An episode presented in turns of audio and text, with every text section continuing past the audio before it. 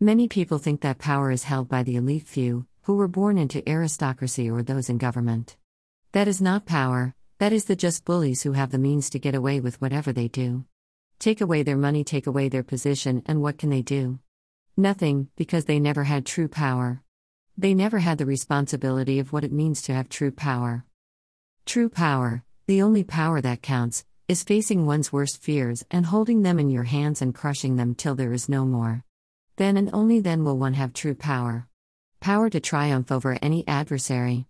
With fear taken care of, you have the power to do anything your will desires. Does crushing fear mean killing or maiming those you fear? No, it does not. It means to stand up to your fears using your skills to reduce them to a mere annoyance, then putting them in their place. Violence is never the answer because violence is born from fear. The old adages strike before they strike you, or strike them hard so they never strike back. Feels good, but what have you crushed?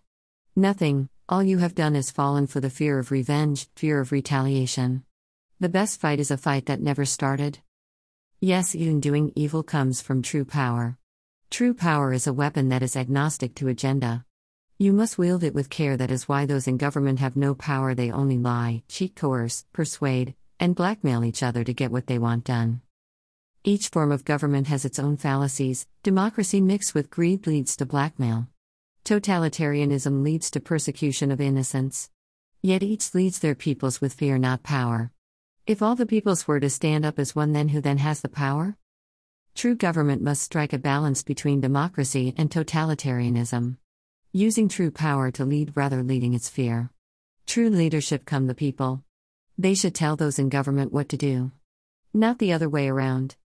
Until next time, try to crush your fear with your intelligence and stay safe, stay cool, and may true power be within your grasp.